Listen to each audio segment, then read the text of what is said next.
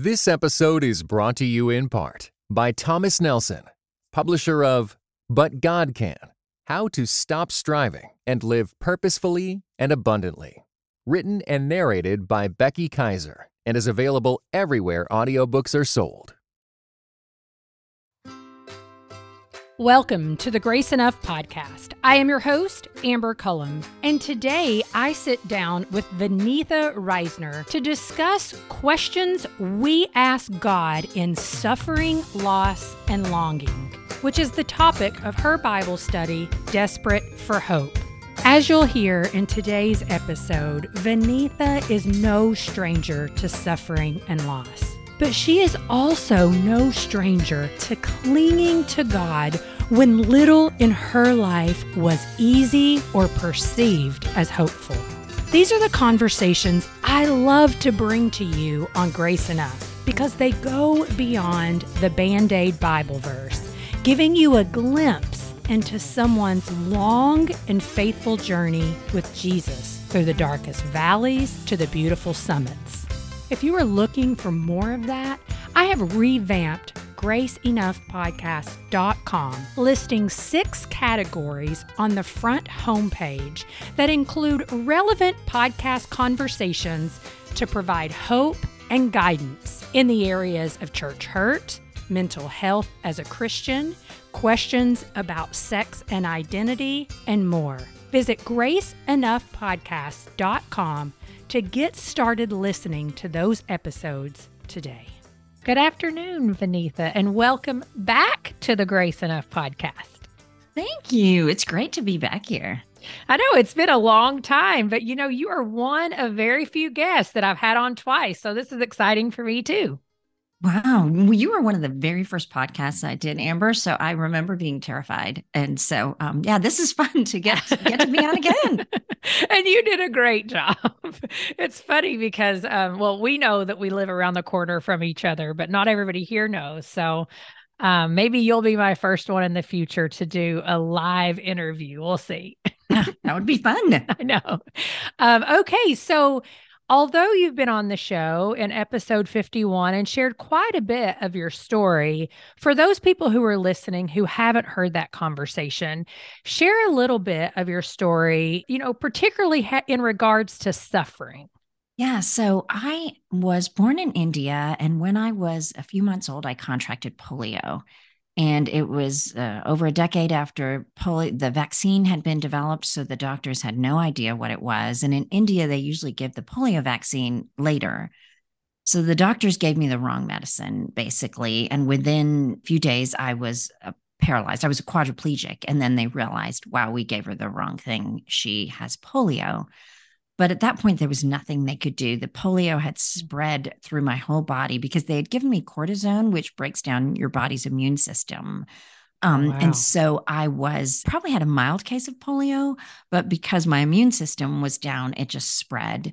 But I also had a really high fever. So they were afraid I would get seizures. So I am grateful in a lot of ways that I didn't mm-hmm. have that. I didn't have brain damage, or I don't think I did. Um, anyway, so so then the doctors told my parents to leave India because they said there's no services here and there's nothing we can do here. So my parents moved from India to England.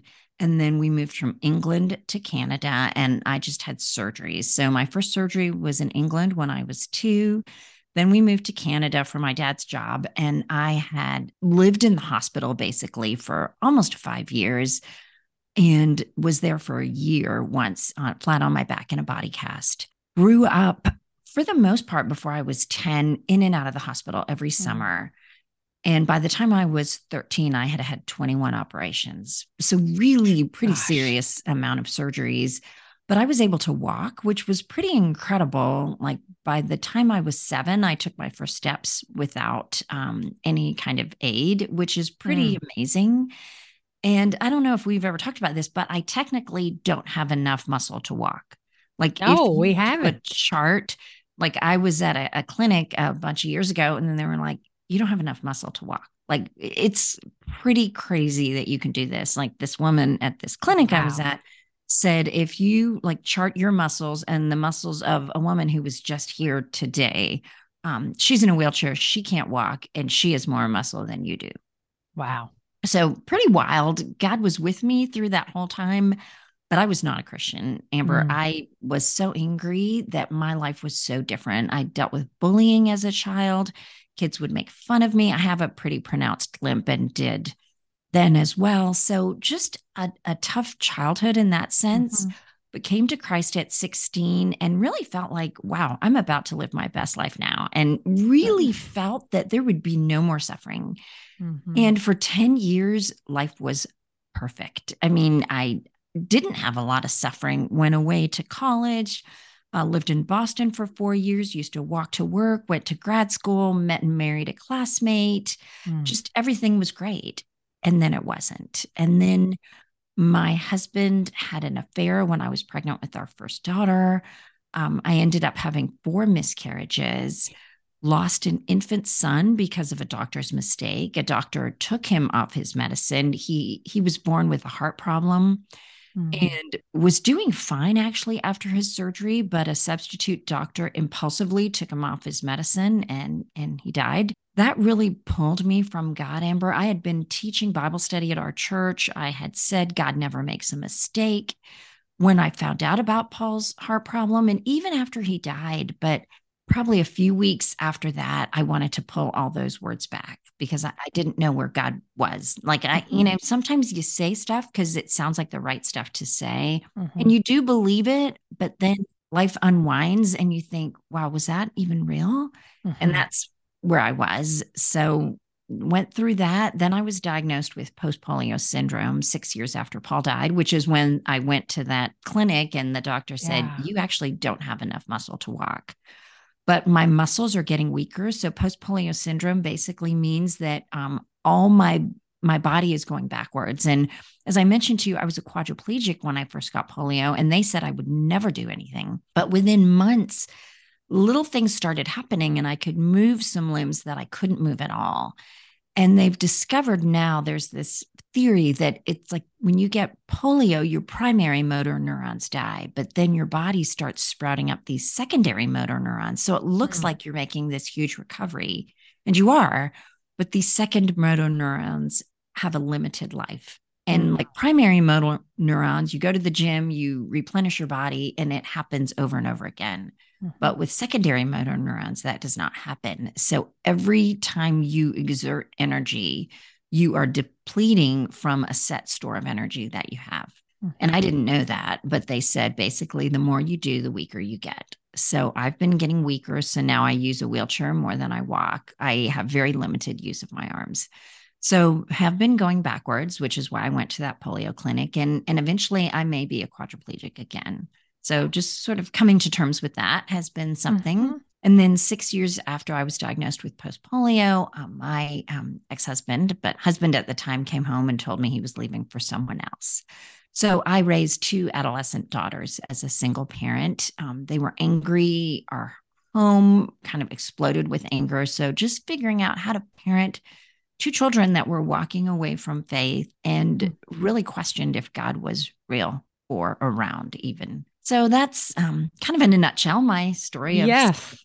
Yeah. I mean, even hearing it again, Vaneetha, it's hard. It's hard. And then I know that you have clung to faith and I have seen God bring beauty from ashes in your life. And so we we're going to talk about that a little bit today. And I think that's why you have written this most recent Bible study, Desperate for Hope. And so I, I hadn't really planned on digging into that aspect, but is that what really gave you that idea? Like, wow, I have seen beauty from ashes, yet I know that my future is not necessarily suffering free.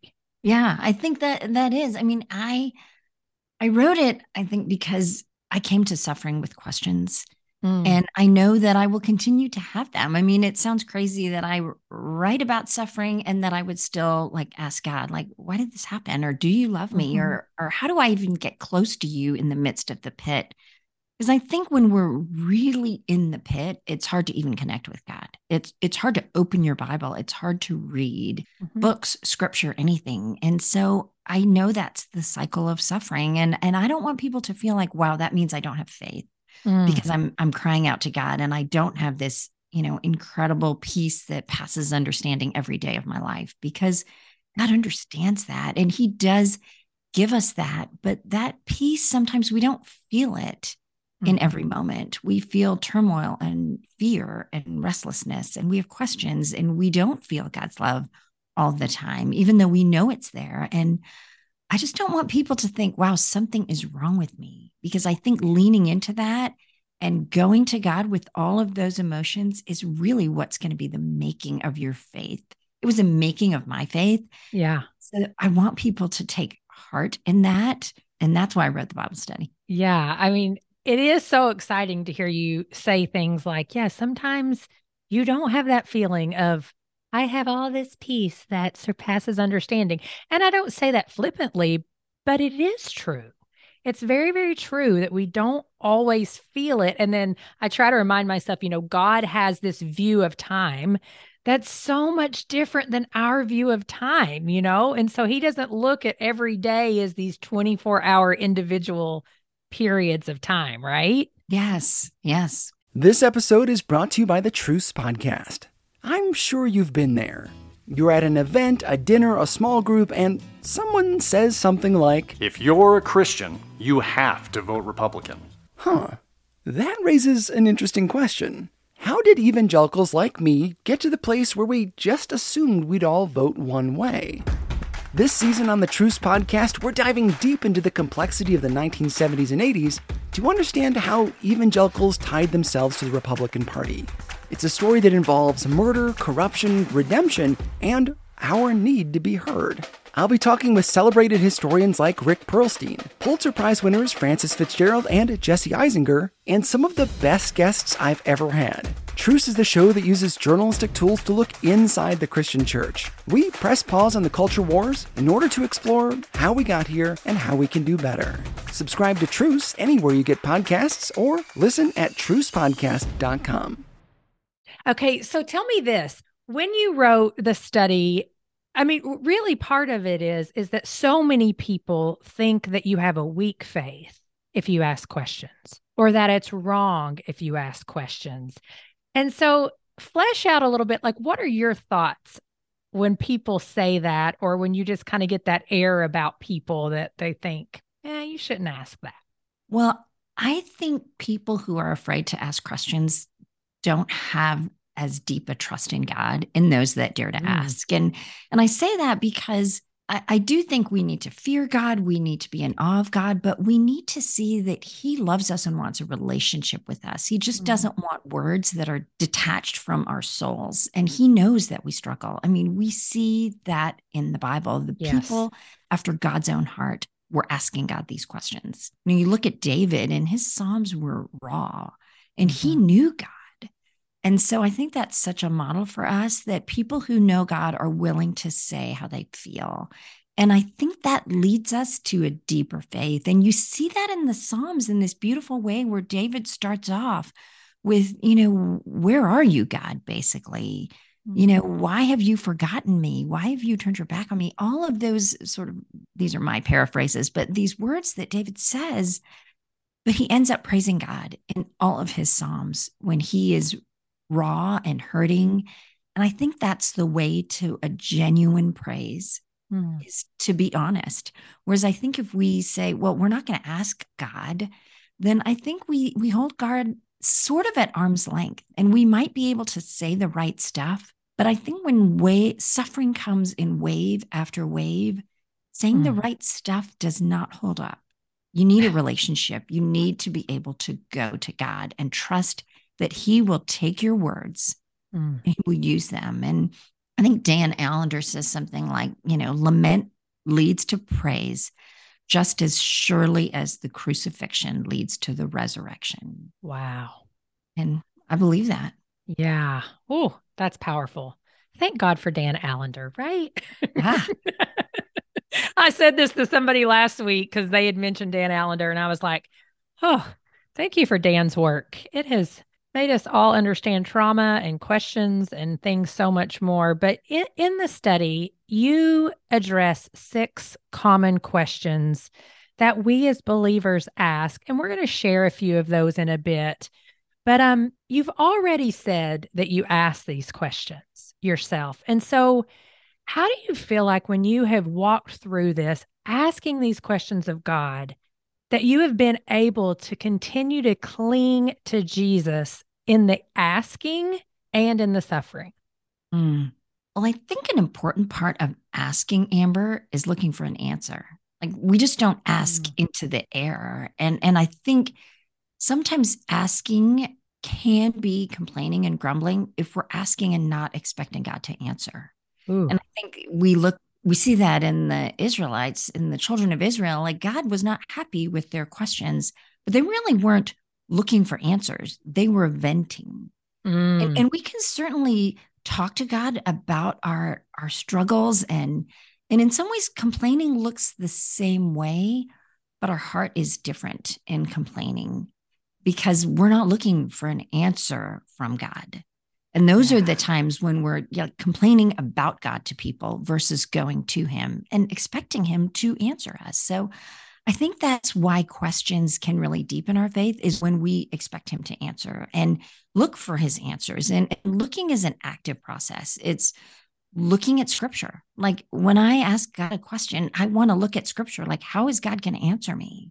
Mm. And often he does. Like you look through scripture and there's amazing answers to a lot of these questions, but sometimes there aren't. I mean, sometimes we look at scripture and there's not a lot of answers. But I think that is when God answers with himself.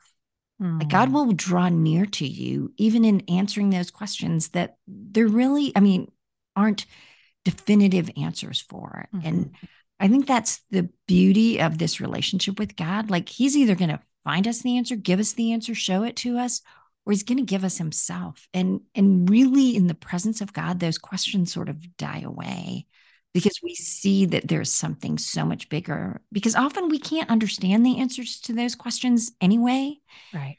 And so asking them is a good process but expecting the answer exactly the way we asked is probably going to lead to frustration I love that you say the difference in searching for an answer versus venting because immediately there are things that pop into my mind, right? Where I have done both where I have, yeah, I'm not coming to you really wanting answers. I am just coming to you because I'm annoyed right now and I don't like what you're doing.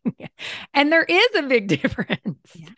So tell me this you include, I mean, so much of your walk was lived out in your prayer closet where you just journaled and journaled and journaled. And I know that from conversations we've had from our conversation on um, the episode that you were on previously but you've also included some of these personal entries in this Bible study. Why did you do that? And what role did this journaling prayers have during the season of your life? It's a great question. I did it because I want people to see how real I could be with God. Because I find when people really show me then it helps me understand what does that mean because somebody says i'm honest with god but i don't know what that looks like it's really hard for me to figure that out so i wanted to yeah. say this is this is where i started like i would sometimes start like i'm so angry and i don't understand and show me why and why did you do this and hmm. but somehow in my journaling i would end up praising god and seeing god in a different way and and i understood how david and psalmist and Job, like you start off angry and frustrated and asking, and then God brings it around. You don't have to do that yourself. You don't have mm. to hmm. manufacture these words. It just comes. The more honest we are with God, and the more we lean into Him in that honesty and honestly ask Him questions, the more He's going to change us. Mm. So I included it because it had been life changing for me. And, you know, I think counseling is a wonderful thing. I'm all about counseling. Yeah. But there are probably people listening who can't afford a lot of counseling. That's right. That's true. And they're in a stage of life where it's hard to even get out to a counselor. And I would say, even more than counseling, was journaling on my healing journey. And it mm. was just writing it down. Like, I didn't need to talk to friends. And some people have great sounding boards and great friends when they're going through suffering, but some people don't have that as well. And they're listeners who are sitting alone in their house thinking, I can't afford a counselor. I don't know any counselors, mm-hmm. or I'm on a waiting list and I can't get in. And I don't have friends I trust enough to, to share this with. Yeah. And I would say, open a journal and open your Bible and just process with God. Mm. Because you can process all of what has happened in your life, what is happening today with the God of the universe, and He will heal you. And that's a healing that really changes you. So, that is, I would say, journaling led to my healing more than anything else because I could read, I can go back over years and see God's faithfulness, see the questions I asked, see the ways God changed me. And I mean, there were certain days that I was at the end of my rope and I said, God, I need you to do this. Mm. And then I would forget, like three days later, I'm journaling, like, wow, this happened. But you know, you live so much in the moment, we all do, that we forget that we asked God specifically for that three days ago. But if we're yes. not journaling, it's totally gone from our mind. Mm. So I think journaling are markers of God's faithfulness to us. we see we were in the pit and we came out. And, and we can remember that, and friends can remind us. But if you journal it, it's there forever for you to remember. Yeah. Yeah, and it is so it's so awesome to look back on. Like I haven't been journaling as much in the last couple of years and I've just recently thought it is time to go back to that because I miss being able to look back and see some of the specifics. Like not only do you not remember just what God did, but you don't remember how in the pit you were and what he delivered you from. That is so true because you forget we we can't remember pain exactly the way it was, and, and that's a good thing. Yes, like I've been in major physical pain, but I can remember I was in pain, but I can't relive that pain. Emotional pain you can relive in some ways, but often mm-hmm. you can't remember exactly what it was like. Yeah, and so if you read it, you actually go back to it, and it's like, wow, God brought me out yeah. Yes, it's definitely uh, I think about the rocks when um I guess it was Joshua, you know, God said pick up the the rocks out of the Jordan and lay those out as a memory for what I have done for you and that can be so much what journaling is in addition to just helping you process your thoughts and emotions and asking God questions and things like that. So that's a, that's a good word. Well, you in response to trouble, you wrote this. My initial response is usually panic. I imagine the worst. I obsess over what to do next. What redirects me is remembering God is in control while I rehearse biblical truths, truths that have sustained me in the dark. And so I feel like many people listening can really relate to that. Like they're thinking, yeah, that's me. I initially just panic or think, oh my gosh, what's going to happen? Imagine the worst. And so I'm going to go through a few of the questions that you address in the study. And I want you to just respond with a biblical truth or just something that God really spoke to you when you were wrestling through these questions. So the first one is if God loves me, how could he let this happen? Well, that's the first question in the Bible study. And I think that is the first question we all come to mm-hmm. in suffering like, God, do you love me? Mm-hmm. So, what I remind myself when I ask that question, like, I don't feel loved by God, is one, we know that God loves us. You know, God, yeah. Jesus died for us on the cross. But one thing that really helps me is is wildly just understanding God is for me. Mm. Because I think we feel that God is against us in yeah. our suffering. And I love Romans 8 is a great place to go. When wonder when you wonder, is God for me? And does God love me? Because the end of Romans 8 has these amazing passages and, and it starts off with, you know, what then shall we res- say in response to these things? And he's just talking about it, all the theology that God has given us about suffering. And he says, if God is for us, who can be against us? He who did not spare his own son, but graciously gave us gave him up for us all, mm. how will he not also, along with him, graciously give us all things? And I think remembering, wow, God wants to give me everything. He has died for me. Nothing can separate me from his love, and he is for me. And so, even in the midst of this, or especially in the midst of this trial, Mm. God is for me. He is doing something for me. And that helps me reframe. And it's interesting because we do ask if God loves me, how could this happen? But I love that children's song, you know, Jesus loves me, this I know. So if we anchor our lives on the love of God, mm. which we should, then we would change that question to instead of if God loves me, how would this happen? to because God loves me, why did this happen?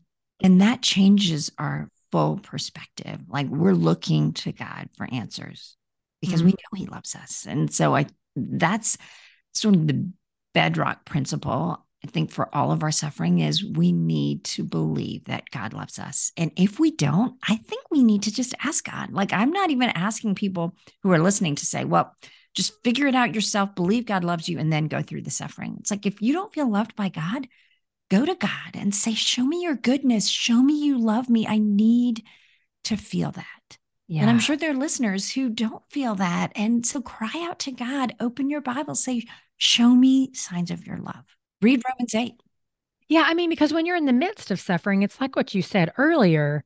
It's really hard sometimes to even get to that place um, and and that's almost where it all ties together in the sense of then write that out to God. Like I don't feel loved by you and I but I want to believe what your truth says.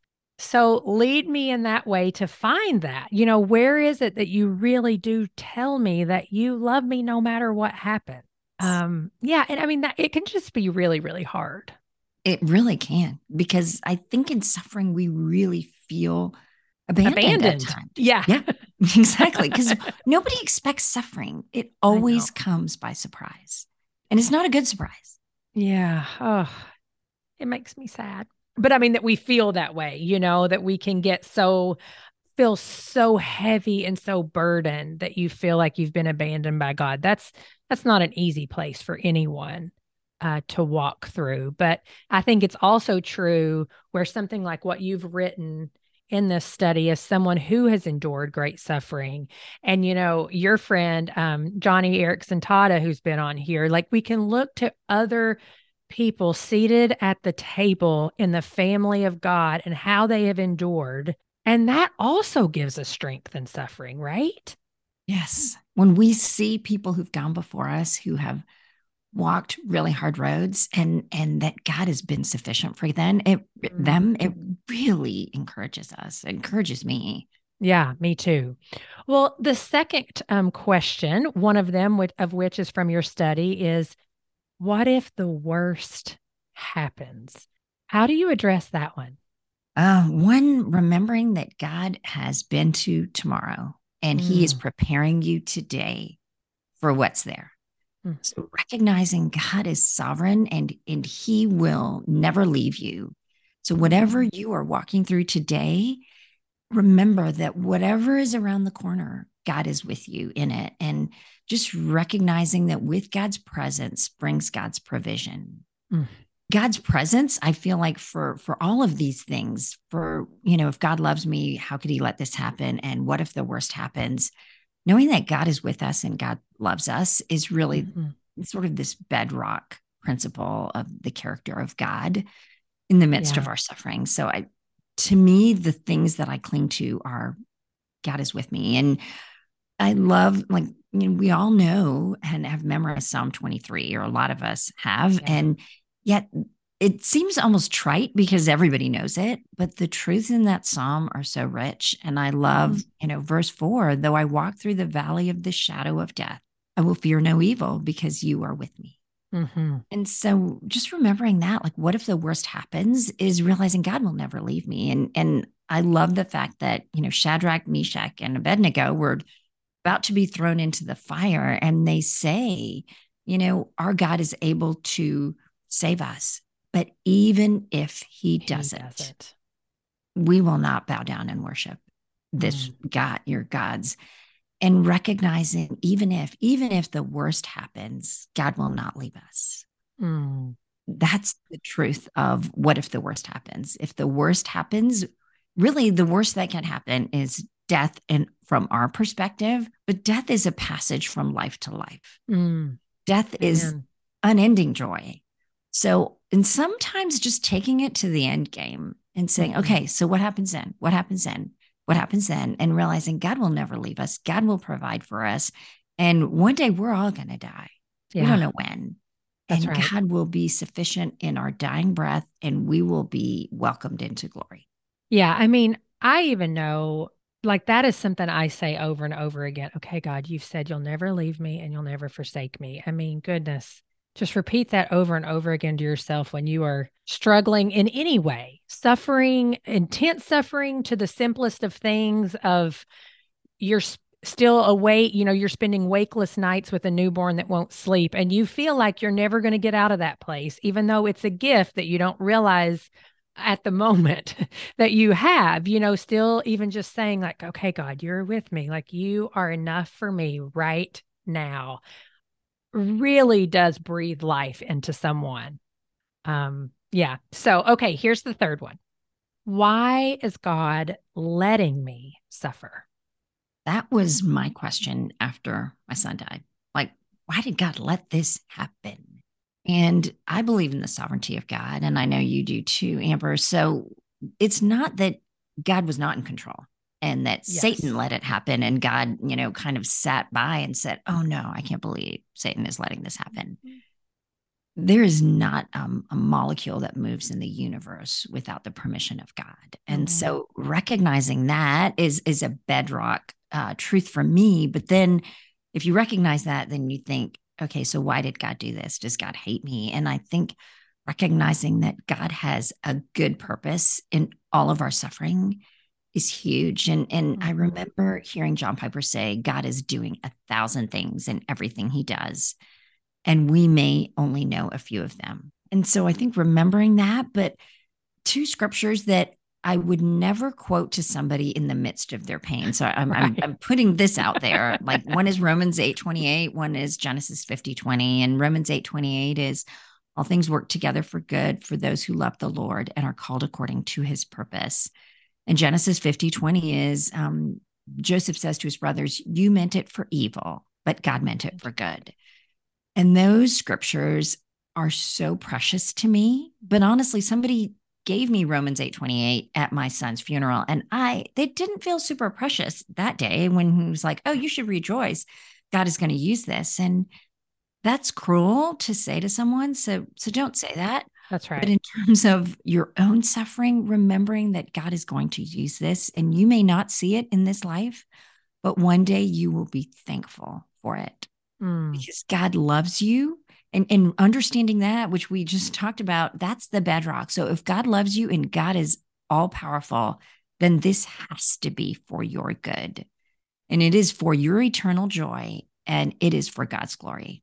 All of our suffering is. And just understanding that and realizing we may not see it has shaped my suffering. It's good to point out too the way that it is a process. Like you asked that question, and I mean, how many years almost would you say that you kind of wrestled with that until you finally were like, okay, not only do I believe that you're sovereign, but I can see more of your goodness in this?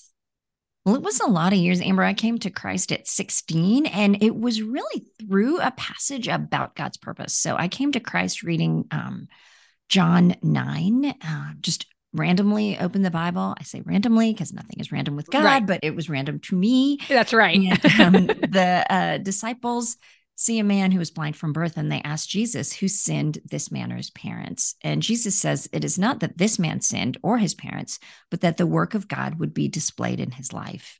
Mm. And that was purpose. The disciples were like, Whose fault is this? Why did this happen? you know, it's got to be somebody's fault. We've got to blame somebody. And we we right. all do that. Like, oh, you're divorced? Whose fault is it? Was it you? Was it your husband? Like, who did something wrong? So we want blame. And Jesus says it's because God's going to use it. And so God's answer was not why they were asking why and his was not why what's the reason his was why what is the purpose and i think that's the bigger question in all of our suffering is why what is the purpose why is God letting me suffer? What is the purpose? And yet, so I had this huge revelation from God. Felt like my suffering had purpose. And then, so I was 16, I was 33 when Paul died. So 17 years mm. later, and I'm like, what? What is the purpose? How did this happen? So we Yeah. ask those questions over and over, and God is so patient because He gets it. When suffering comes afresh, we Yeah. ask questions, and God is patiently listening and answering with Himself, with scripture, through friends, because He wants us to know that He loves us and there is purpose to our pain. Mm. Mm. Whew, that's powerful. I mean, the idea that, yeah, you don't necessarily get just this revelation in one sitting and then that's it for the rest of your life. You never struggle with that question again, right? I mean, that is part of the sanctification of God in our lives is just the way he matures us and not because you're immature to ask those questions it's just that's part of the process Yes. Yeah. That's how we grow closer to God. That's how we grow in our faith. Mm. We're human. God remembers we are dust. Ugh. It's not a sign of a weak faith, it's a sign of somebody who's real. Yes. And who wants genuine closeness and understanding and depth with God, I feel like. Yes. I agree. I mean, it's like, you know, you don't just marry someone who you just met, right? Like you get to know them through questions and through conversation and through exploration of, you know, their past, your past, whatever that may be. And while that's not a perfect description of our walk with God, it definitely lends itself to help us understand that we grow in intimacy with Him in the same way that we grow in intimacy with other people in our lives. Right. And I mean, and that's such a great analogy, Amber, because say we're we're married and we're mad at our spouse for something, like we feel like they did something to hurt us. I don't think it's a sign of a strong marriage if you're like, well, I trust him. I'm not going to talk to him about this because we're going to pull away. We're That's right. Be like, uh, I I can't talk to you till I feel better, and it it it just puts a wedge in our relationship. Whereas if Yeah. we say, you know what, I was pretty upset about this. Can we talk about it? It draws us closer. That's right. And I, I think that's the same way with God. If we feel like, oh, I'm not going to say anything to God about this because I shouldn't, but we Mm. still are bothered by it, that's that's not going to help our walk with God. No, no, it's not. Well, so something that you do at the end of the study is you include this timeline. And the timeline has all of like plot out your happy moments or your highs in life, but then there's another portion of the timeline that is focusing on, you know, some of your greatest sufferings or some of your lowest moments. And so really I'm the one that wants to know what what made you want to include that? What is the value in someone plotting those things out in their lives? Well, there's two things, two amazing things I think about doing that. There's probably more. But one thing is you see that God is with you through all of those things. Like when you go back and you remember, like Christ was with me in the pit when my son died. And and just what God has done through that, how you've grown closer, like just seeing a timeline helps you see the moments which felt so low, but remembering that God was with you. And it gives you just a moving picture of God's faithfulness in your own life. Like you see that all the way through scripture where they recount their low points, their high points, and how God always delivers them out of their low points. It's not like God is delivering them out of their high points. Like, so God's presence is most tangible Mm. in their low points. In all the Psalms, all the recounting of the Old Testament, it's like, well, the Egyptians were chasing us. We were in slavery, and then God did this. So it's really out of these times of pain that you see God show up the most tangibly. So I think doing that exercise helps you do that. And then I had a friend who mentioned this exercise to me once and had them had me do it. And then they said, so you you mark it on a graph. Your your high points go up high, your low points go down low. And then they said, flip the graph around, like turn the piece of paper upside down. And they said, your low points emotionally are going to be your the start of your your your spiritual high points. And it was Mm. true. Now, it's not that our our, our emotional um, high points are our spiritual low points. They're sort of neutral on the graph. graph. Like we're super happy when wonderful things happen, but Right. it's usually not like I had three years of unmitigated ease and happiness, and that you know I just grew so much on my walk with God. Like nobody says that. You know, you you can grow, but I mean, Right. I'm not saying that, but I'm saying the times that we just are like, wow, God showed up and my life was changed and my faith was deepened. Those are the hard times in our lives. So recognizing that our natural low points, particularly after we have come to the Lord, are often our spiritual high points. And I found that was true in my own life. Mm. And so I want readers to maybe look at that and see how God does use often the worst things in our lives to draw us closer to Him. Mm. Well, and do you think too, sometimes plotting those high points is such a great reminder of God's presence in the hard and the good? Yes. Yes. You know, like they really do. I, I've said before in conversations with people, just, you know, we really can be lamenting one moment. And it's still okay if your child graduates from college and the next moment to be joyful. Like it doesn't have to be, oh, I should feel sad all the time right now or depressed all the time or I should feel happy because all this is happening. You know what I mean? Like both of those can go can coexist. And it's easy to forget that, I think. Yeah. I think you're right. We, some people either associate their high points with God, like God is blessing them, He's with them, or Mm. or their low points, like God met me in my depression. And I think doing the timeline helps us see God is with us in every one of these moments. Right. He doesn't leave us. So we praise him in the high points and we cling to him in the low points. Mm. Well, let's close with this because, you know, the reality is we all go through seasons where we're desperate for hope. That comes in so, so many forms. And so, what are some of the practical ways that we um, who aren't going through that desperate season can really help someone who is? What are some practical things, you know, that we're not slapping those band aid Bible verses on them in the midst of their suffering? Um, but what are the things that you felt like you most needed uh, during those really, really hard seasons? Well, I have this acronym that I have in the Bible study that is show up. S H O W U P. And that's a, an easy way to remember what to do. And the S in show up is show up. For me, it's like bring chocolate and salty snacks if possible. but if you don't have those, just come on by. So just having people just there, sit with us, um, show up at the waiting room if somebody's, you know, somebody's waiting for somebody in surgery. Now, I know with now there's some rules about people getting in, but just show up where people are, offer to go to doctor's appointments, just be there. Oh, yeah. H is for how are you doing today? Like the question, how are you, is so open and broad. I never know what to say. Like, how are you when you're struggling? I'm horrible. I don't know what you're asking me, but how are you doing today? How's today?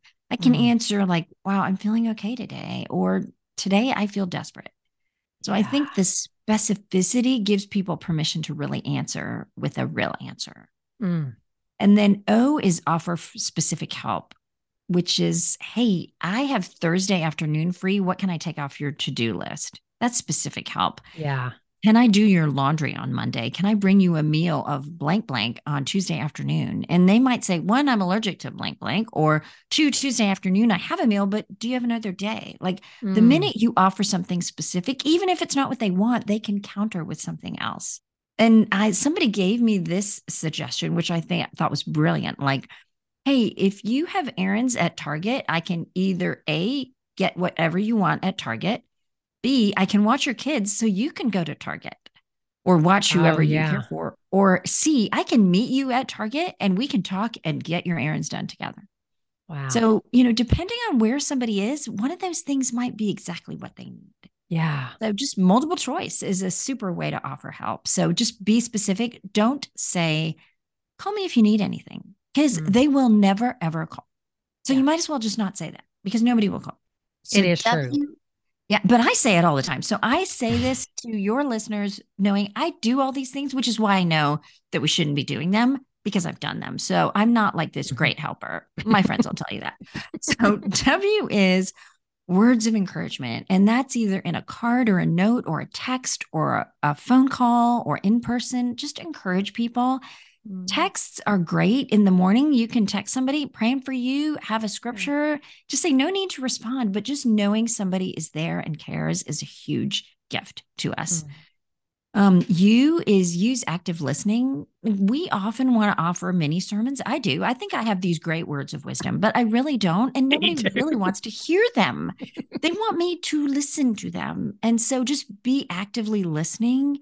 And sometimes people want to be quiet, and we want to fill the air with these words of wisdom that we think we have. But you might want to say, hey, can I just sit with you in silence? Or, or what is most helpful for you? But often people want to speak and not be judged by their careless words. Like they might say hmm. horrible things, they might be doubting their faith. And yeah. you don't want to say, oh, don't say that, don't do that. Just let them talk. Um, John Piper talks about the fact that um, Job says to his friends, like, am I, are you judging me by my windy words? So basically, can we let some words be words to the wind and they just go? Mm. Like we hear them and we don't have to judge them. So that's yeah. part of active listening. Use active listening. And then P is pray.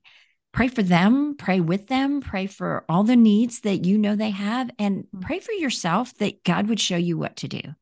And pray for yourself that you would remember to pray for them. Because I say, I'll pray for you and unless God reminds me, I mean, I have it on prayer cards, but I need God to remind me to pray for them. So, so ask God to do that. I think wow. sometimes we try to muster all this up ourselves, and God says, "Ask me. I want to. I want to help you. I want to do this." Yeah. So just just prayer um, undergirds the whole thing. So that's show up in ways we can be there for people. I feel like I need to put that on a post-it note or like a pretty card and put it up because it's true. That's that's great. I mean, that applies to so many things. I think actually those are words of wisdom for us just as believers. Wow. Really and how we interact in general. So, Vaneetha, thank you so much. You're such a wonderful writer and I've always felt that way. But it's not only that. Like you really do share from experience and a love of God that is genuine. And I appreciate that about you so much. So thank you for being here today. Oh, thank you, Amber. This was so much fun. I mean, the fact that we're friends in real life is just great. So thank you for having me on. I've loved it. You're welcome. If you're looking for a Bible study to begin now or in the fall, I definitely recommend Desperate for Hope. If you purchase through the link in the show notes, I receive a small payout at no cost to you. And remember to visit graceenoughpodcast.com to explore the six podcast categories I've listed to help you get started listening to previous episodes you may have missed, or to use as a guide when recommending episodes to your friends. Thank you for listening to the Grace Enough podcast. Tune in next time.